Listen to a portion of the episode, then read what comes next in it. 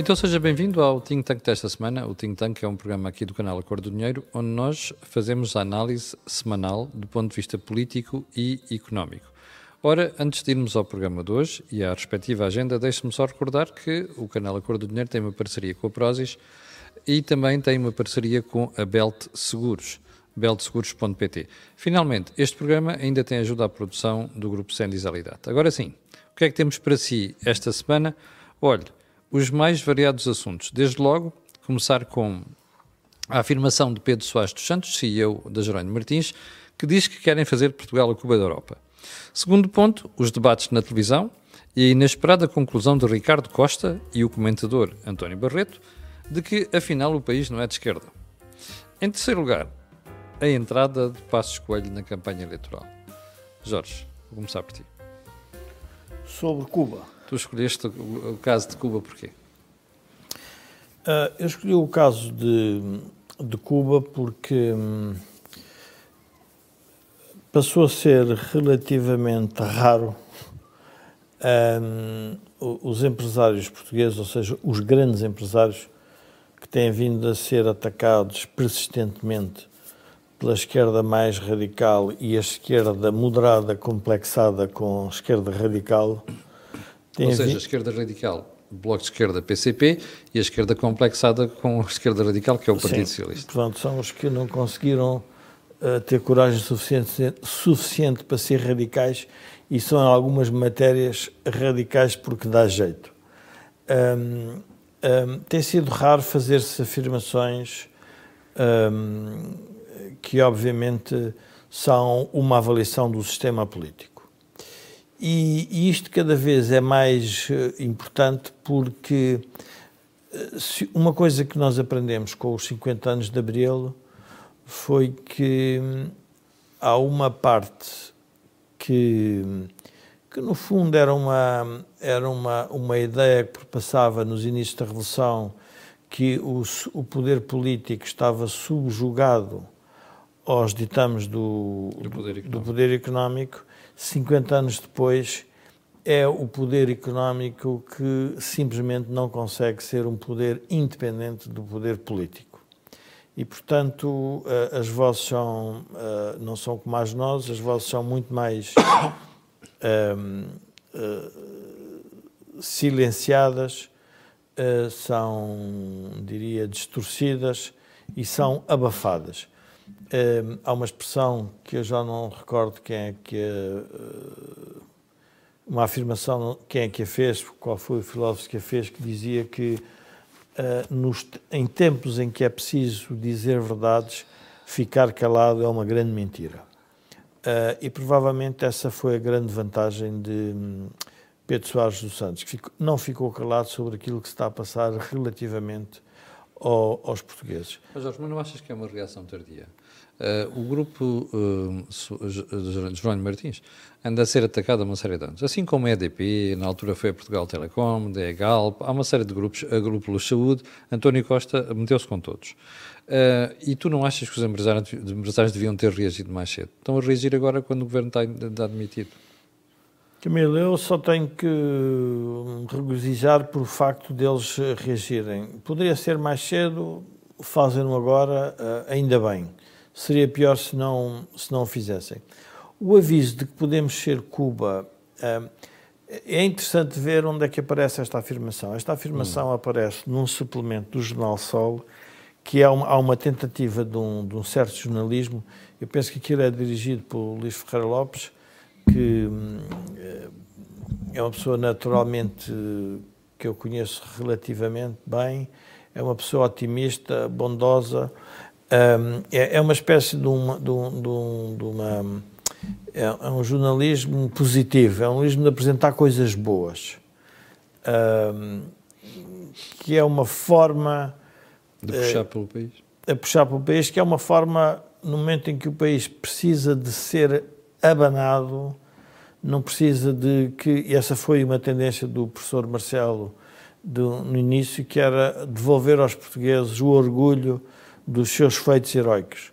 E depois, nós, passado oito anos, o resultado que temos é o que estamos a assistir hoje. Mas quais feitos heroicos, sabes? Isso? Quais feitos heroicos? Eu não conheço. Os feitos heroicos. Não, os feitos heroicos é ir a, ir, ir a, todas as cerimónias, todos ah, os okay. portugueses que destacavam Sim, tá uh, lá fora. Pronto. O chamado conversa Quando nós estamos a falar, Pedro Soares Santos, estamos a falar uma coisa diferente, porque estamos a falar de um empresário, de uma obra coletiva, de uma responsabilidade muito mais alargada. E há uma outra dependência neste momento do que eu chamo o, do capitalismo uh, corporativo, que é também vai muito atrás do politicamente correto. Ou seja, uh, parece que tem medo de enfrentar os poderes. Ora, os poderes em democracia e o seu, o, o seu confronto, desde que, como digo, com civilidade, urbanidade e com respeito mútuo, é algo necessário para que a sociedade mude. Eu julgo que a chamada de atenção Cuba da Europa não foi, e já lá vamos à questão depois de Ricardo Costa e de, uhum.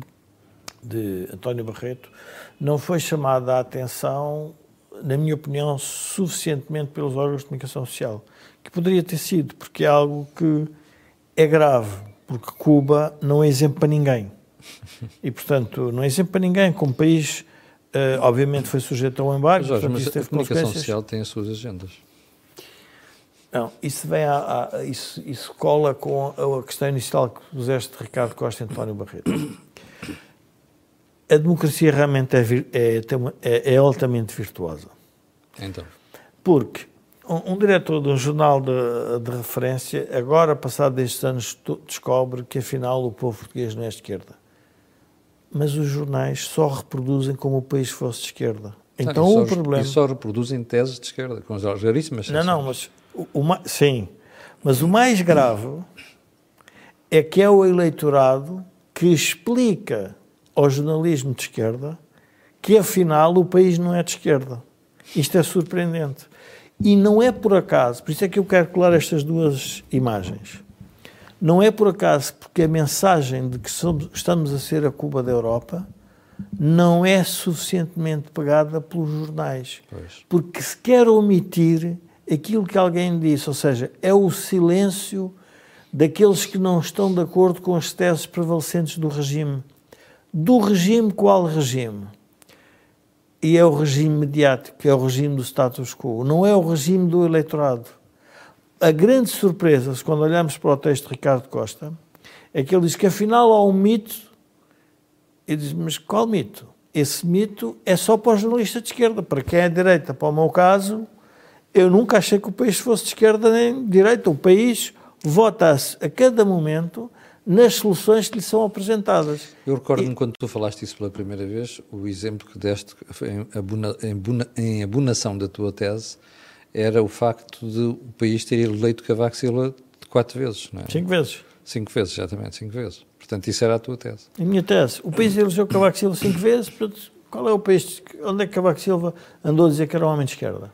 Ah, não, mas tinha umas origens humildes, fazia parte da classe pobre dos portugueses, tinha um sentimento de, eh, de classe e, portanto, o povo até. Portanto, era a interpretação que estava a fazer. Não era ostentatório. E até a elite não gostava dele porque ele não, não sabia. Não tinha casa na Quinta da Marinha, Pronto, não andava não, com Não sabia comer o bolo rei. uh, e, portanto, uh, e, e, essas. Lá ver, é toda essa, essa narrativa e a surpresa. Quando António Barreto vem dizer, afinal a esquerda quer o Chega como seguro para se manter no poder, então nós estamos a perceber o que é que está a transformar o poder em Portugal à esquerda. Não está a ser um poder para transformar o país, está a ser um poder para controlar o país. E quer controlar tudo, só que tem um pequeno problema. Decidiu que afinal vivíamos em democracia. E então a democracia tem estes inconvenientes. Afinal, as sondagens estão a dar uma ideia que o país afim, não quer ir mais para a esquerda. Até pode ir, não tem problema nenhum.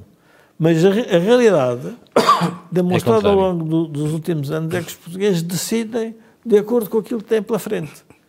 Para quem é dos partidos, para quem é hum, adepto, para quem é tifose, para quem é das claques, o país só pode ser de esquerda ou de direita. As pessoas não funcionam assim. As pessoas são muito mais, hum, como é que dizer, são mais observadoras, mais pragmáticas, demoram tempo a mudar, mas vão mudando com o tempo. E um exemplo disso, eu recordo-me que era muito jovem e em, em, em Portugal uh, havia a ideia que a PID tinha um poder uh, quase absoluto. E, e de repente, esse, poder, esse poder absoluto desapareceu. De 74 para 75, a PID desfez-se por completo. Uhum. E o país, que era um país que parecia que estava todo alinhado com a União Nacional, de repente aquilo tudo esfumou-se. O que é que significa? Significa que as pessoas vivem a realidade como ela é, mas quando se apresenta uma nova realidade que lhes diz qualquer coisa de novo, agarram-se a ela e esquecem o passado. Oh, Jorge, até há uma, uma, uma fotografia célebre de umas semanas antes do 25 de Abril, uh, o Marcelo Caetano, na final da Taça de Portugal, ter sido evacionado pela esmagadora maioria dos presentes no estádio. E a grande frustração dos, dos políticos reformados é que nas eleições o povo reforma os mesmos. Pois. Já não voltam à vida ativa. Deixa-me vir aqui ao Joaquim. Joaquim. Joaquim. Joaquim Guiar. Joaquim não, não está com dificuldade de ouvir hoje. Joaquim, não, vamos... Que, pá, não tenho... não tenho o aparelho a funcionar. Oh, Joaquim, uh, estávamos a, uh, estava a questionar o Jorge uh, sobre duas realidades. A afirmação de Pedro Soares dos Santos, o CEO de Jerónimo Martins, de que há quem queira Portugal a Cuba da Europa. Uh, o Joaquim trabalhou para um grupo empresarial durante décadas. Um, Porquê é que nós, ao fim de 50 anos, ainda não percebemos que Cuba não funciona?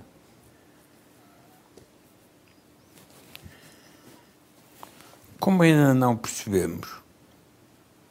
Como ainda não percebemos? Então temos aí, tivemos oito anos de um governo que se fartou de dar pontapés na Galp, na Portugal Telecom, eh, na REN, na EDP, nos grupos Soares dos Santos, na, na Luz Saúde, deu pontapés em tudo quanto era grupo económico. Oh, Camilo, porque a sociedade portuguesa é assim. Mas, oh, oh Joaquim, eu, eu sei que a sociedade é assim, mas nós podemos mudar, não? Não. Ou continuamos iguais não. ou, que, ou queremos ser Só pobres? muda em regime de catástrofe. E, portanto, precisa de chegar à catástrofe. Não é preciso fazer grandes esforços, porque nós estamos a repetir o que se fez na Primeira República. Exatamente a mesma coisa. E o PS, ou o Partido Republicano, faz sempre a mesma coisa, que é impede que haja soluções de coligação para não ser obrigado a governar. E, portanto, vai vivendo de quê? Vai vivendo do que expropria. Opa, porquê é que os judeus eram queimados? Porque eram ricos. Judeu pobre, ninguém ligava nenhuma. O judeu rico é que era atrativo. E agora os grupos económicos ricos é que são atrativos. Não, ainda hoje estive a explicar à, à mulher do, do, do Horácio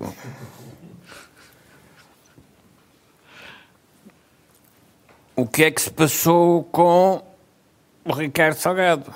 Como é que se chama a Jorge? A Luísa? Luísa Cer, uh, Luísa Cerdeira, sim. O Ricardo Salgado, que agora já nem pode explicar o que é que se passou porque já não fala, não é? Mas o Ricardo Salgado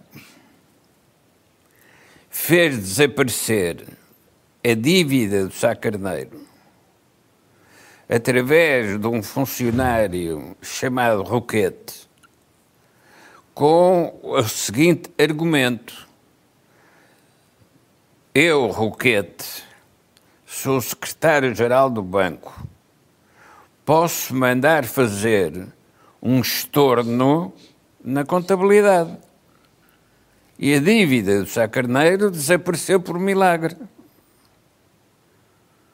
Isto passou-se à minha frente, portanto, não há uma coisa que me surpreenda. Ou seja, o Joaquim é testemunha histórica. Hã? O Joaquim é testemunha histórica desse facto. E eu sou o quê? Testemunha histórica. Ah, não, não sou testemunha. Fui testemunha de algumas coisas. Por exemplo, essa coisa do Sá Carneiro, como é que se passa? Está o Manuel Ricardo Espírito Santo, gordo, com barbela. Está o Jorge de Melo. Está o Roquete. Está o Serra Lopes. E é o Serra Lopes que diz: há um problema com a dívida do Sá Carneiro. E eu respondo: é preciso fazer desaparecer a dívida. E o Roquete diz: eu sou secretário-geral do banco, posso mandar fazer um estorno. Até eu sabia o que era o estorno. Pronto, está feito. E foi feito. Quando a seguir o Diário, jornal do PC, desencadeia um ataque violento contra o Sacarneiro, paga a dívida ao caloteiro. Eram 33 mil contos. É? Exatamente. 33, 33 mil, mil contos. contos. Em Pois, 1978. é, paga a dívida ao caloteiro. Bom, 33 mil contos. Paga a dívida ao calteiro, exatamente. o advogado que põe um processo ao diário por difamação do Sacarneiro, o advogado é o António Augusto Serra Lopes, que sabia, por mim, que a dívida já não existia. E, portanto, quando defende a queixa do Sacarneiro, sabe exatamente o que está a fazer. E é o tipo do diário Miguel Urbano Urbano Rodrigues. Tavares Rodrigues, sim. Urbano Tavares É o Rodrigues. tipo do diário que não percebe o que aqui acontece. É, lá, então, Mas, mas o Urbano Tavares Rodrigues não percebia muita coisa, Hã? não é? Mas o Urbano não percebia muita coisa, não era só essa. O quê? O Urbano não percebia muita coisa, não era só essa. Mas, mas esta dava jeito. Mas não eu lembro, eu era miúdo, mas já lia jornais nessa altura e lembro da história. Até lembro de outra coisa, é que não foi só o Partido Comunista, eh, Joaquim. O Partido Socialista fez campanha contra o Sá Carneiro, por causa da dívida. Fez campanha contra o Sá Carneiro. Até, Até o Mário Soares se envolveu naquilo. distribuía notas, Exatamente. distribuía Ainda notas tenho memória falsas na, na, na Assembleia da Exatamente, República. exatamente. Eram as notas do Sá Carneiro. E porquê é que o Joaquim foi buscar este exemplo do, do- da dívida do Sá Carneiro? Porque é que Porquê é que foi buscar o exemplo da dívida do Sá Carneiro?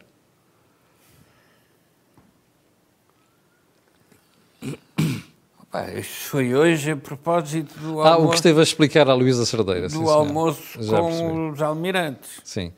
Mas agora deixa-me voltar à, à parte inicial. Hum, nós já percebemos, Joaquim diz que nós só percebemos quando temos uma catástrofe, não é? É. Então quer dizer que somos incapazes de nos reformar. Enquanto se puder esconder, a gente esconde. Quando de repente aparece, como apareceu com o Sá Carneiro, o Sá, coitado, o Sá Carneiro não tinha culpa nenhuma da dívida, tinha comprado ações, a bolsa fechou, mesmo que quisesse vender as ações que tinha comprado, já não tinha podia. liquidez. Sim. Portanto, era uma obrigação qualquer pessoa de, de respeito resolver o problema. Portanto, eu participei na resolução do problema com essa solução do Roquete. Eu sou secretário-geral do banco, posso mandar fazer um estorno.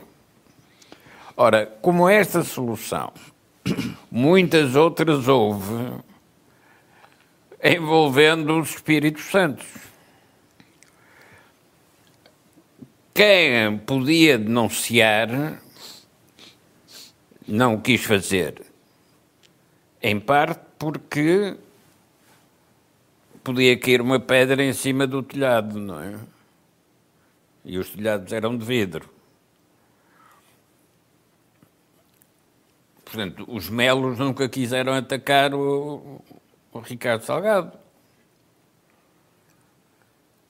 Mas podiam ter feito, porque sabiam é, como é que isso podia fazer. Mas há uma aliança tácita em que ninguém vai fazer isso.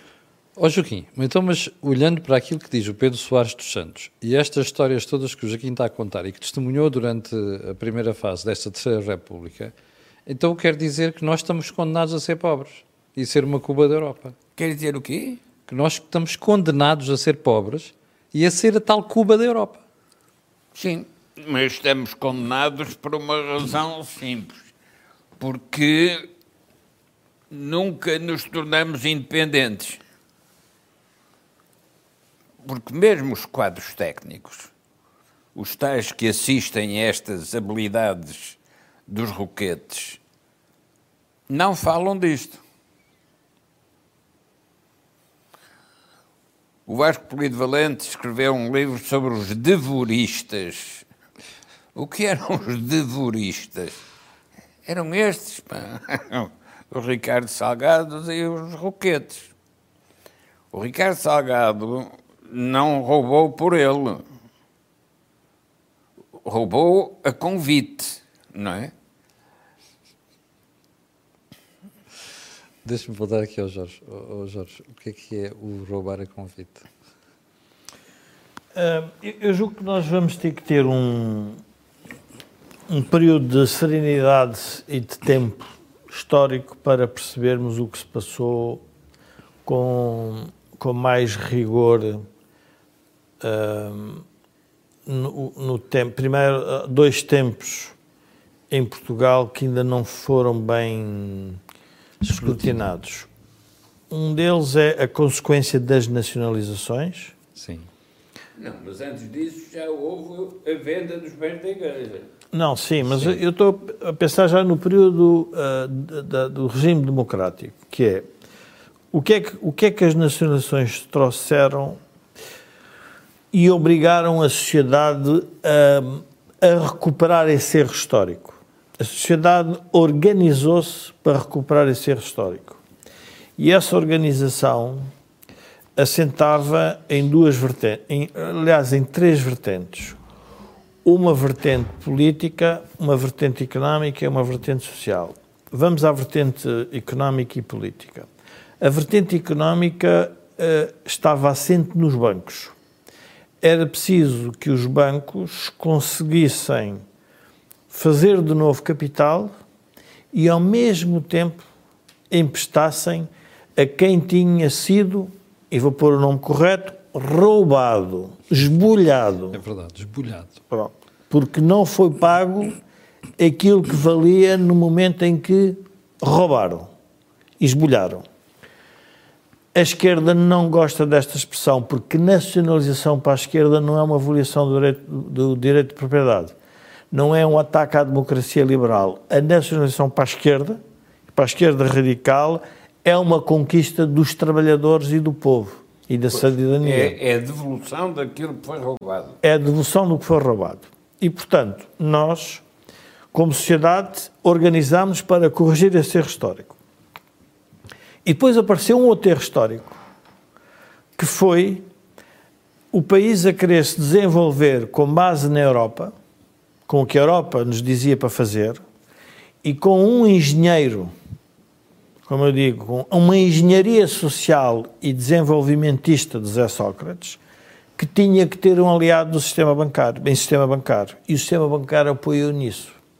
E, portanto, eu acho que a interpretação de Ricardo Salgado nós temos que separar em duas. Uma é uh, Ricardo Salgado como banqueiro e aquilo que fez nessa sua condição individual e que violou um conjunto de leis da República. Portanto, essa é a parte criminal. Uhum. Mas temos que analisar a outra parte, é como é que ele contribuiu para que o sistema político também pudesse fazer algumas opções estratégicas, que em alguns casos até se vieram revelar úteis, noutros casos veio-se a revelar um desastre. E, portanto, nós não temos tempo suficiente, porquê? Porque as redes de interesse desse período ainda existem hoje. Tanto que existem hoje, e é por isso que é, é, é importante nós, eh, eu, eu, não é porque nós estamos a fazer o think tank, mas eu acho que é importante fazermos o think tank porque eh, nós aqui temos liberdade para eh, fazermos a agenda que, nos, que entendemos que é razoável, para as pessoas perceberem a realidade e não para irmos atrás do último soundbite. Sim. Mas há aqui um soundbite que pode ser útil para pessoas perceberem isto. Porque é que no debate entre Pedro Nuno Santos e Luís Montenegro, Pedro Nuno Santos faz, e porque agora veio-se a revelar um tiro no pé, vem dizer, então onde é que anda Passos Coelho? E Luís Montenegro pergunta, e onde é que anda Zé Sócrates? Então, é as duas personagens. O Pedro Nuno Santos, ao ter feito isso, a única coisa que fez foi um, inferiorizar-se. Porque afinal ele gostava de estar a debater era com Pedro Passos Coelho e não com Luís Montenegro. Azar da vida dele é com Luís Montenegro que ele tem que debater. E quis recuperar o tema de Pedro Passos Coelho. Mas Luís Montenegro respondeu-lhe também. Até Isé Sócrates, porque é que não recupera isso? E é esta ocultação do PS que os obriga a ir buscar sempre Pedro Passos Coelho. Porque Pedro Passos Coelho, a única coisa que fez foi revelar o erro político de Zé Sócrates. Apenas revelou isso. E revelou outra coisa. E por isso é que as redes de interesse, mesmo as redes mais liberais da sociedade portuguesa, e as diria, e mesmo o setor económico, ainda assim não gosto muito de Pedro Passos Coelho, porque ele também destruiu essa relação que começou a existir entre o sistema bancário e o sistema político e que ele quis cortar. Ora, esta ocultação é que, era, é que devia ser o soundbite da campanha. E não é por acaso que Pedro, que Pedro Nuno Santos quer saltar por cima e dizer Pedro Passos Coelho. Ora, isto dá vontade de rir, porquê? Porque isto é, é fascinante ver isto. Há um primeiro-ministro que oculta o legado político de Zé Sócrates e põe em cima da mesa Pedro Passos Coelho. Faz um acordo com a esquerda radical e é a própria esquerda radical com esse Partido Socialista que se zangam. Portanto, significam que isto significa, em termos práticos, que o Partido Socialista voltou às políticas mais ao centro e à direita, que foi o corte nas pensões socialista, feito com a inflação e feito com os temas da reposição. E foi o corte real. O corte real foi maior tributação no imposto indireto e maior tributação via inflação. E romperam. E ainda têm o, pudor, o despudor, o desplante, de vir falar num político que por acaso não está no ativo e que, quando aparece para mim, a minha leitura é muito simples, é dizer assim, opá, isto é tão sério que até eu, se calhar nem estou de acordo com algumas das estratégias do Luís Montenegro, é melhor vocês prepararem-se para a mudança. E é sempre bom relembrar, a discussão das 10 de março não é Luís Montenegro, é afastar o PS do poder é Exatamente. indiferente. Exatamente. É indiferente. Esse é que é o ponto. Esse é o ponto. Eu não sei se te recordas, há uns, uns think tanks atrás, uma das propostas que eu tinha feito era o PSD fazer-se morto na Assembleia. Deixar o PS a discutir com o Bloco de Esquerda, com o PC e com o Chega. E estava ali paradinho. Porque revelava todo, todo o problema do regime. O PS é o problema do regime. Não vale a pena nós nos enganarmos. E, portanto, não é por acaso que querem aproveitar este tema do Pedro Passos Coelho. Eu julgo que isto vai favorecer brutalmente a AD. Por uma razão simples. As pessoas já perceberam o que é que se passou oito anos. Uma coisa é não terem percebido, isto é assim. É muito provável que a pessoa não perceba o que lhe aconteceu ao fim do primeiro ano. Mas ao fim de oito anos, a ouvir, a observar, a ler, a debater, a falar com os outros, percebe que afinal o problema não era se calhar Pedro Passos Coelho, era uma coisa muito mais complicada. Era uma história que ainda hoje está para contar. Ora, não é isso que está em sufrágio. O que está em sufrágio neste momento é afastar um partido que gerou uma crise do regime, uma crise institucional, uma crise do Estado Social, uma, um, um, um país sem desígnio e que vai escolher para potencial Primeiro-Ministro, que obviamente não será, para potencial Ministro, um ministro que foi admitido e que tem-se revelado incompetente e impreparado. Hum. Ora, as pessoas não são, as pessoas não são, não são ideologicamente facciosas para dizer não, não, eu sou de esquerda, mas eu acho que vou continuar a votar no PS porque o PS é de esquerda. É a mesma coisa que eu dizer assim, então se eu tiver um incompetente no partido que eu acho que é de direita e que vai, eu vou votar nessa pessoa, a que título? Qual é? Ah, porque sou da mesma família? Não vou fazer isso. Deixa-me ouvir ali, Joaquim. Ó oh, Joaquim, um, Passo Escolho fez bem ir à campanha? Fez bem entrar na campanha? Sim. Não podia deixar de o fazer. Então. Porque era a última oportunidade que tinha de defender aquilo que foi a sua ação a seguir à bancarrota. Porque o problema que nós temos hoje que enfrentar é que ainda não se explicou o que é que aconteceu nesse período curto de bancarrota e negociação do memorando de entendimento. Isso está escondido porque é a condição de sobrevivência do Partido Socialista.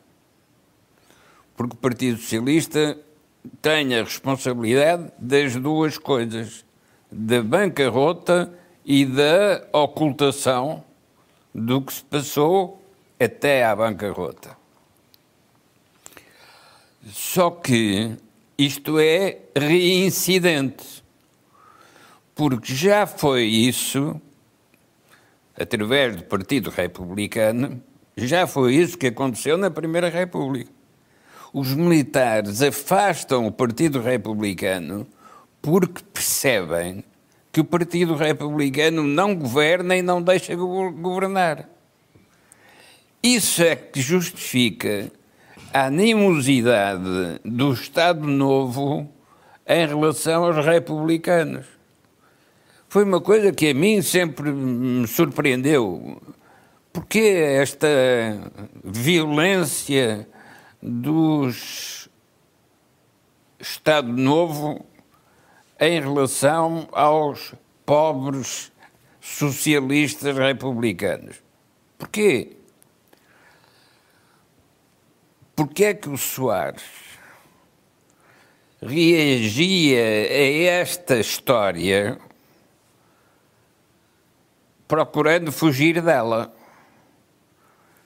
Primeiro, evitando o anticlericalismo,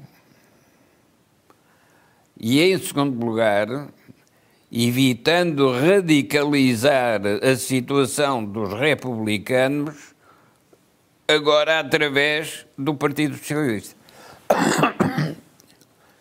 Porque ele tinha a percepção de que o golpe de Estado militar tinha resultado da convicção dos militares que, se não afastassem o Partido Republicano, nunca mais havia solução em Portugal. Não é assim que nós contamos a história. Porque nós contamos a história como o Estado Novo assume o comando político e, com isso, estimula a existência do Partido Comunista a resistir ao Estado Novo. Essa história não é verdadeira. Porque o que se passou no Estado Novo é uma mudança da classe dirigente, mas continuou a ter o Partido Republicano no centro. Depois de afastado do Partido Republicano com o salazarismo, o que vem a seguir, militares, Conselho da Revolução, volta a ser a reconstituição da posição do Partido Republicano. E é aí que o Vasco Polido Valente escreve sobre os devoristas. Os devoristas devoram tudo e não deixam nada. Isso é a canção do Zeca Afonso. Porque a verdade verdadeira é Estado Novo contra republicanos. Joaquim, mas voltando uh, à entrada do Passos Coelho na campanha, uh, o PS parece que estava à espera desta para sair com, voltar a, a, relembrar todo o período da Troika, os cortes de pensões e cortes de salários. Não, o PS não estava à espera disto no sentido de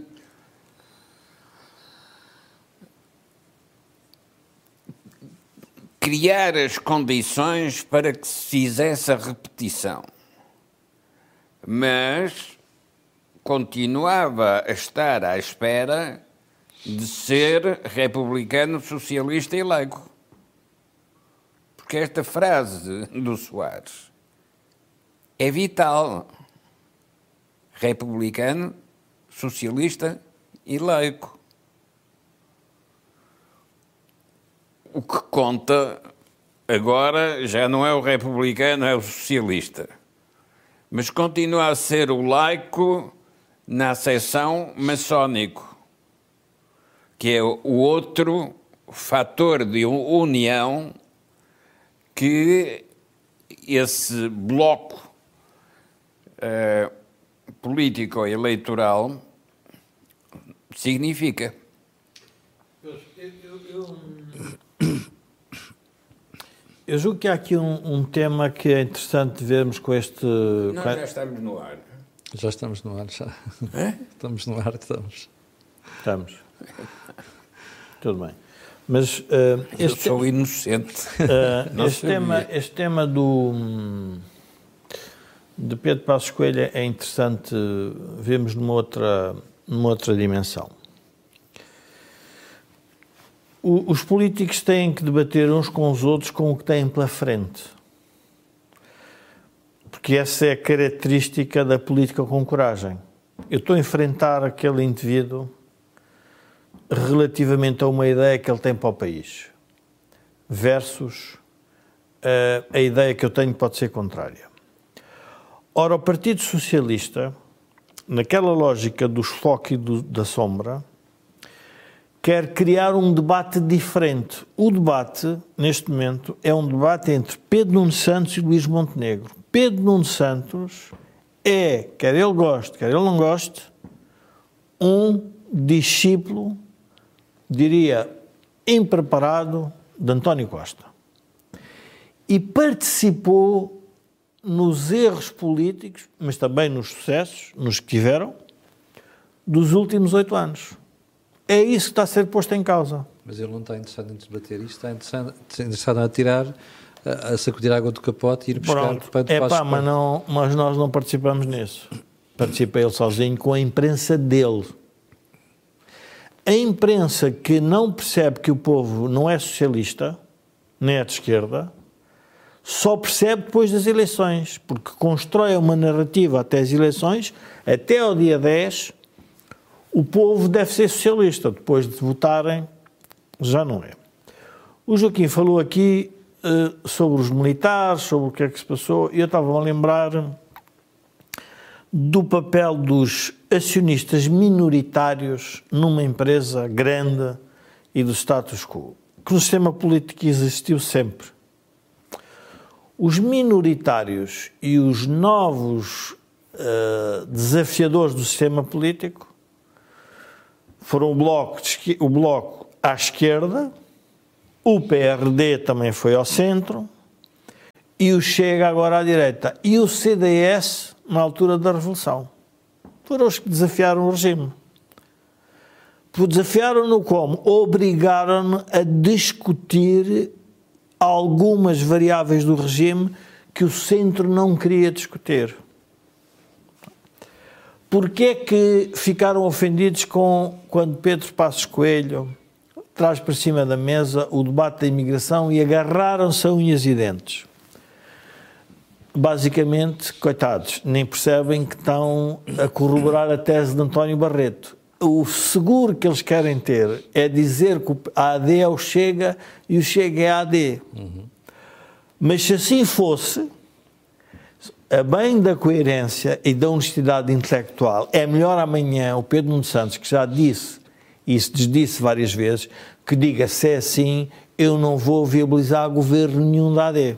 Mas diz já, não diz agora, não diz quando lhe dá jeito. É melhor dizer já porque estão a querer fazer a quadratura do ciclo. Ora, qualquer pessoa com dois dedos de testa diz assim, mas espera uma coisa, então, eu não estou a perceber, tu, para não quereres que o chega, chegue ao governo através da mão da AD, até se calhar estás disposto a viabilizar. Agora apareceu o Passos Coelho, dá-te jeito de dizer que o Luís Montenegro não é o Luís Montenegro, mas que é um, um, um, uma marionete de Pedro Passos Coelho. E Pedro Passos Coelho fez um discurso que se aproxima do Chega. Portanto, tu afinal até és o Chega. E eu digo, ah, pá, mas, mas o que é que estamos aqui Muito a fazer? Muito rebuscado. Muito rebuscado. Não, não é rebuscado. É, agora vem a parte séria da coisa. Vem o desespero. Ah, mas isso é a parte seguinte. É muito rebuscado para justificar o desespero. Pronto. O desespero cria um problema. Que é, eu vou sempre atrás do prejuízo. Quando Luís Paixão Martins fez o livro sobre os artigos tóxicos, que era para, para o PSD era o Pedro Passos Coelho, e, uh, e para, para o PS era a TAP, um, eu percebi isso do, logo, porque percebi... Primeiro achavam que se calhar quem, quem ia, a, ia se candidatar a Primeiro-Ministro, ou havia eleições, era com uma queda eventual e a chegada, o regresso de Pedro Passos Coelho. Não aconteceu isso. E na TAP foi muito mais rápido porque foram obrigados a dizer que iam privatizar outra vez a TAP, que ia ser vendida. Portanto, era uma forma de se livrar. Portanto, é a Coisa, última forma. Não esqueças o que ias dizer. A corroborar a tua tese que Pedro Nuno Santos não tem coragem de enfrentar as coisas é que ele, na campanha eleitoral, não fala da privatização da TAP. Não, claro que não. Nem no programa económico oh, do Partido não, Socialista. Não, não, fala.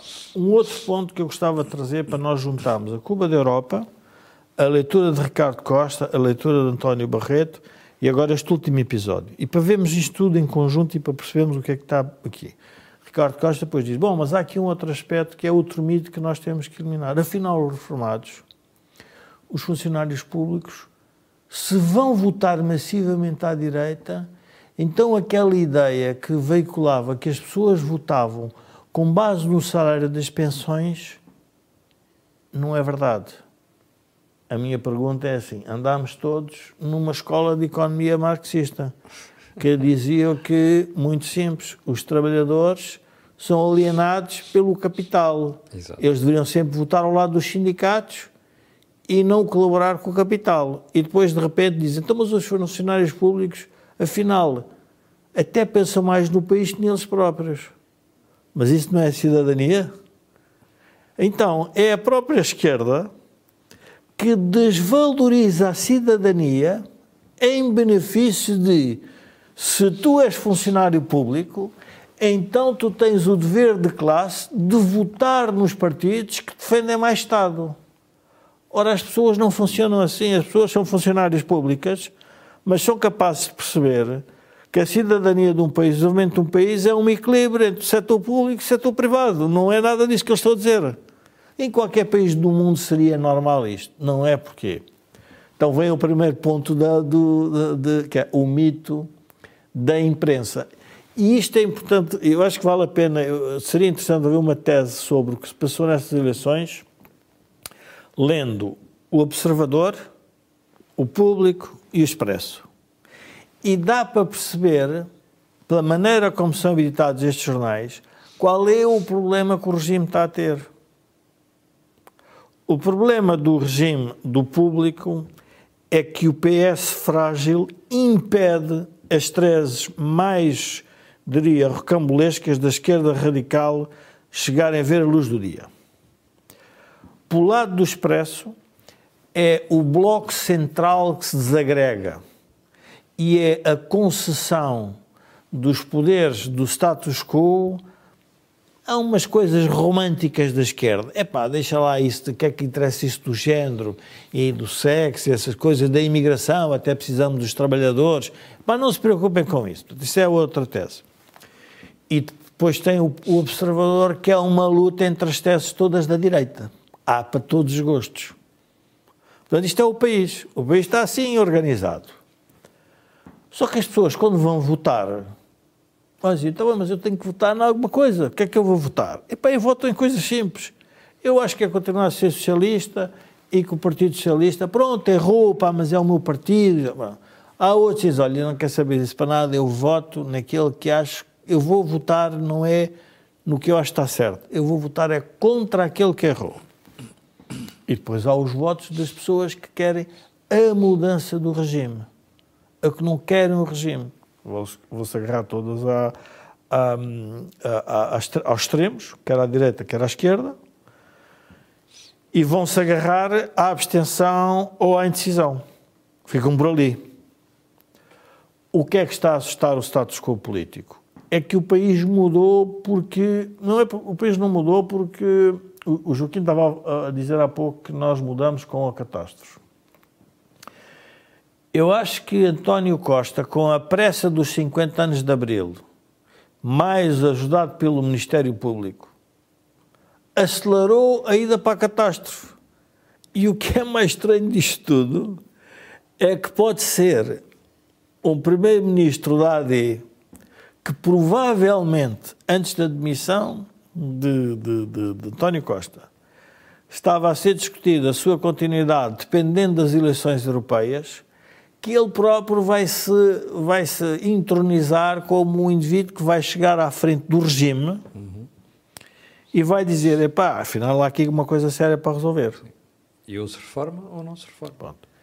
E é a minha esperança, sincera, eu acho que é a direita que vai ganhar, isso é a minha, enfim, o meu desejo, a minha convicção e também é a minha análise, sem grande, diria, conflito de interesse, ou seja, não estou a dizer isto só porque acho que é a minha área política que devia ganhar a direita, mas eu julgo que é à esquerda com o PS que vai ser obrigado a repensar o que é que quer fazer. Porque eu não sei se o país está preparado, ou seja, se nós pensarmos porque é que temos esta crise, nós vamos ter que resolver temas como a segurança social, a saúde, a educação, os aeroportos, a ferrovia, as pensões, epá, não podemos continuar, as pessoas não sei se estão preparadas para continuar um. Ou seja, eh, o, o, que o país está, está a sofrer é mais ou menos como aos processos em tribunal, os megaprocessos. As pessoas estão cansadas da falta de inoperância do sistema social e começam a ficar cansadas da inoperância do sistema político para encontrar soluções. Ainda que essas soluções possam uh, ser dolorosas, vejamos o caso em concreto das polícias. Se nós retirarmos o, vamos lá ver, o, o não é o, o, egoísmo policial, é o, enfim, a, a parte mais uh, eu diria, mais, mais recôndita da polícia de querer mostrar força perante um problema, a verdade é que é muito estranho, a poucos meses do 25 de Abril, as polícias vi, virem dizer que estão a ser maltratadas pelo regime que diz que respeita ao 25 de Abril. Isto é uma coisa, é um contrassenso sério. As polícias militares. E as polícias e os militares teriam que ser aqueles, seriam o último reduto. O guardião do regime. O guardião do regime. E depois temos o Ministério Público com a sua vertente também acusatória, persecutória, tudo o que se queira chamar, que também põe em causa o regime. E de repente temos uma eleições que faz uma, dá uma legitimidade a toda esta gente e diz, até agora o que é que eu faço com o poder? E há uma coisa que me tem surpreendido, que não dá tempo para falarmos no think tank, mas lembrei-me quando vinha para aqui, que é o silêncio de ouro do professor Marcelo.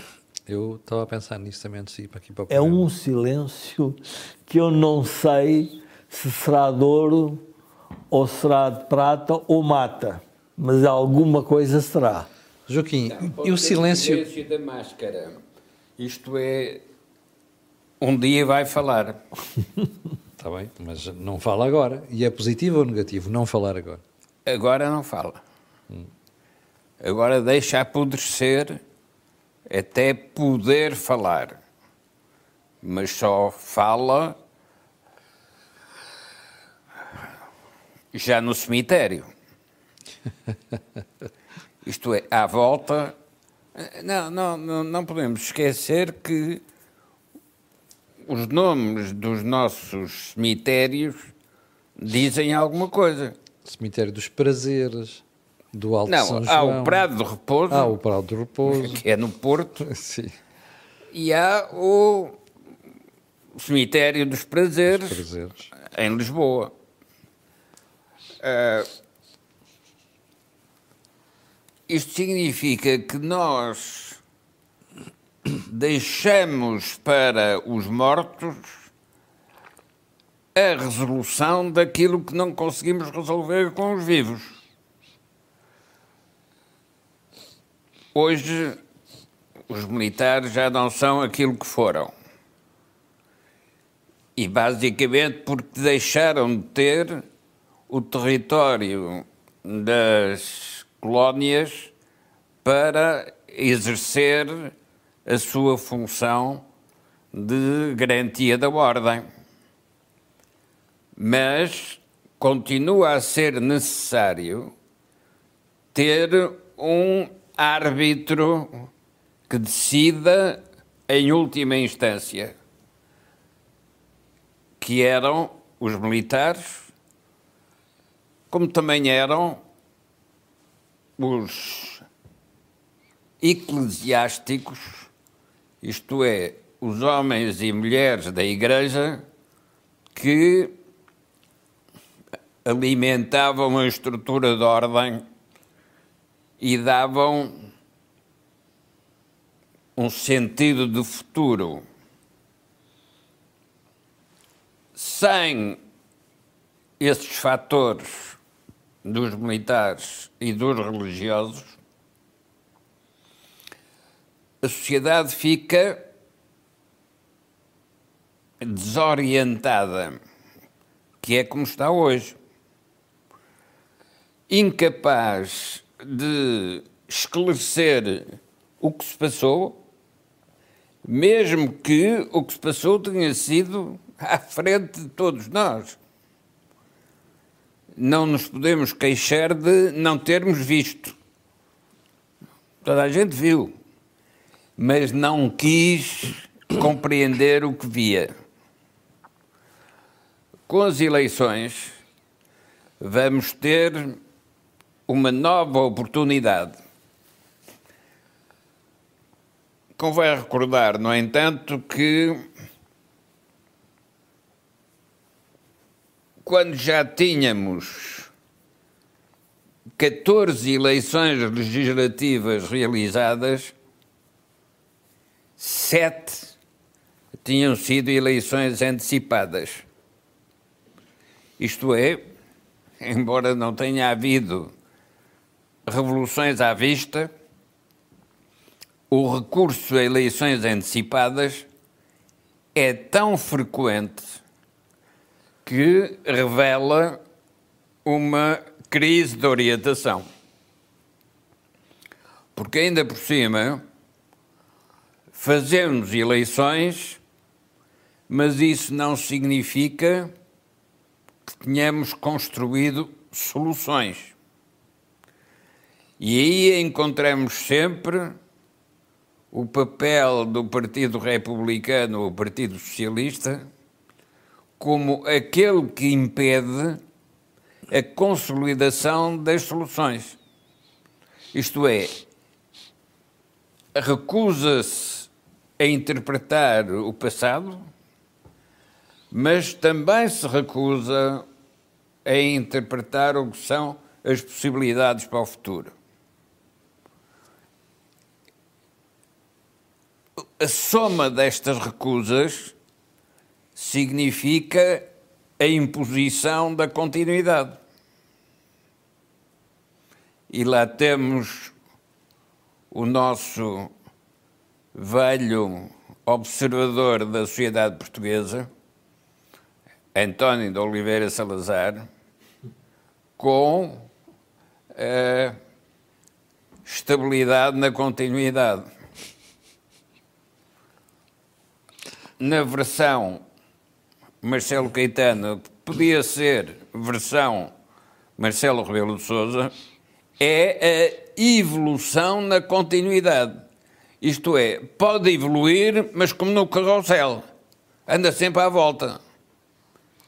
E não pode sair daquele circuito. Jorge, nós vamos assistir nas próximas semanas, estamos a menos de duas semanas das eleições.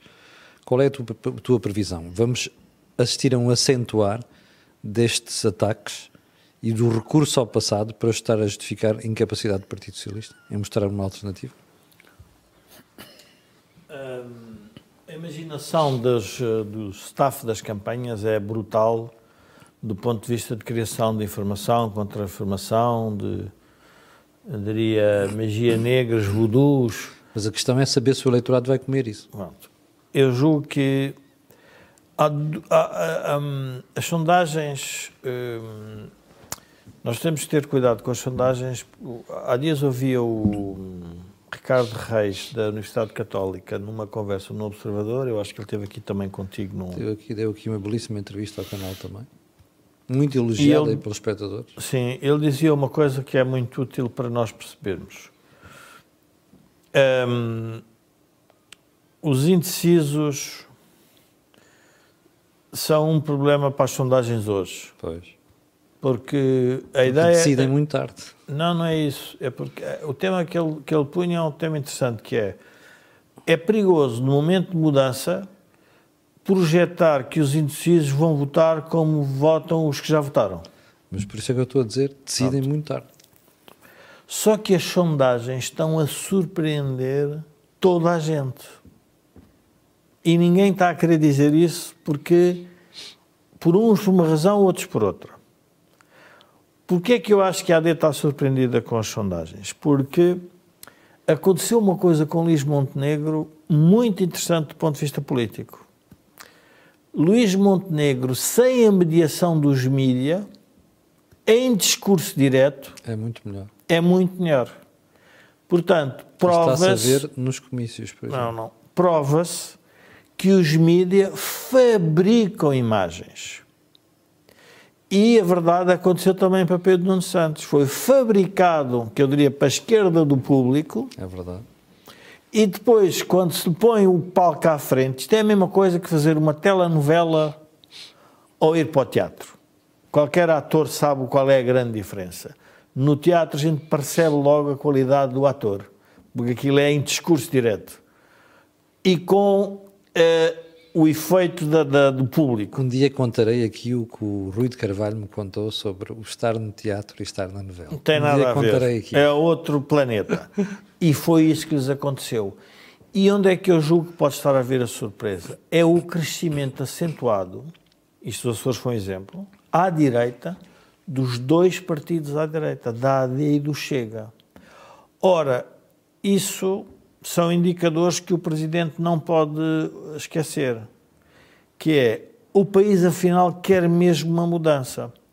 Se nós juntarmos as sondagens à leitura que as pessoas estão a fazer, então a pergunta é: o país quer uma coisa afinal diferente.